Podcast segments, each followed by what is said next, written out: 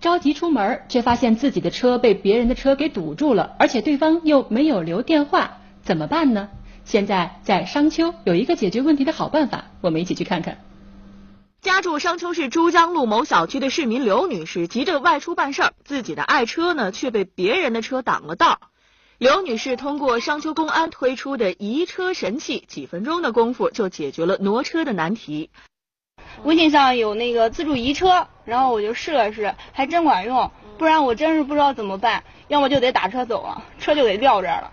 如果发现有车挡了自己的道，车主呢只需要关注章丘公安的微信公众号，然后进入自助移车界面，输入对方的车型和车牌号码，上传堵车的照片，点击提交就完成了自助移车申请。不到十秒钟，对方车主呢便会收到系统发送的提醒信息，这样啊，收到信息的车主就赶来把堵在前面的车给挪开了。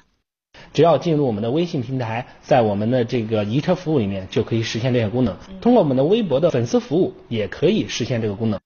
可能有些人会担心啊，会不会有信息泄露或者是恶意骚扰的事情发生？商丘警方对此也采取了相应的措施，大家尽可放心使用。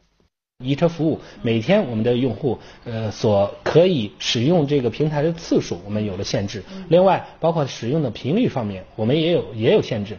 如果是一些恶意的骚扰的信息，我们可以通过我们的官方微博、微信，通过我们的热线电话，可以向我们举报。我们在后台直接可以对这个用户进行拉入黑名单啊，对他的使用进行限制。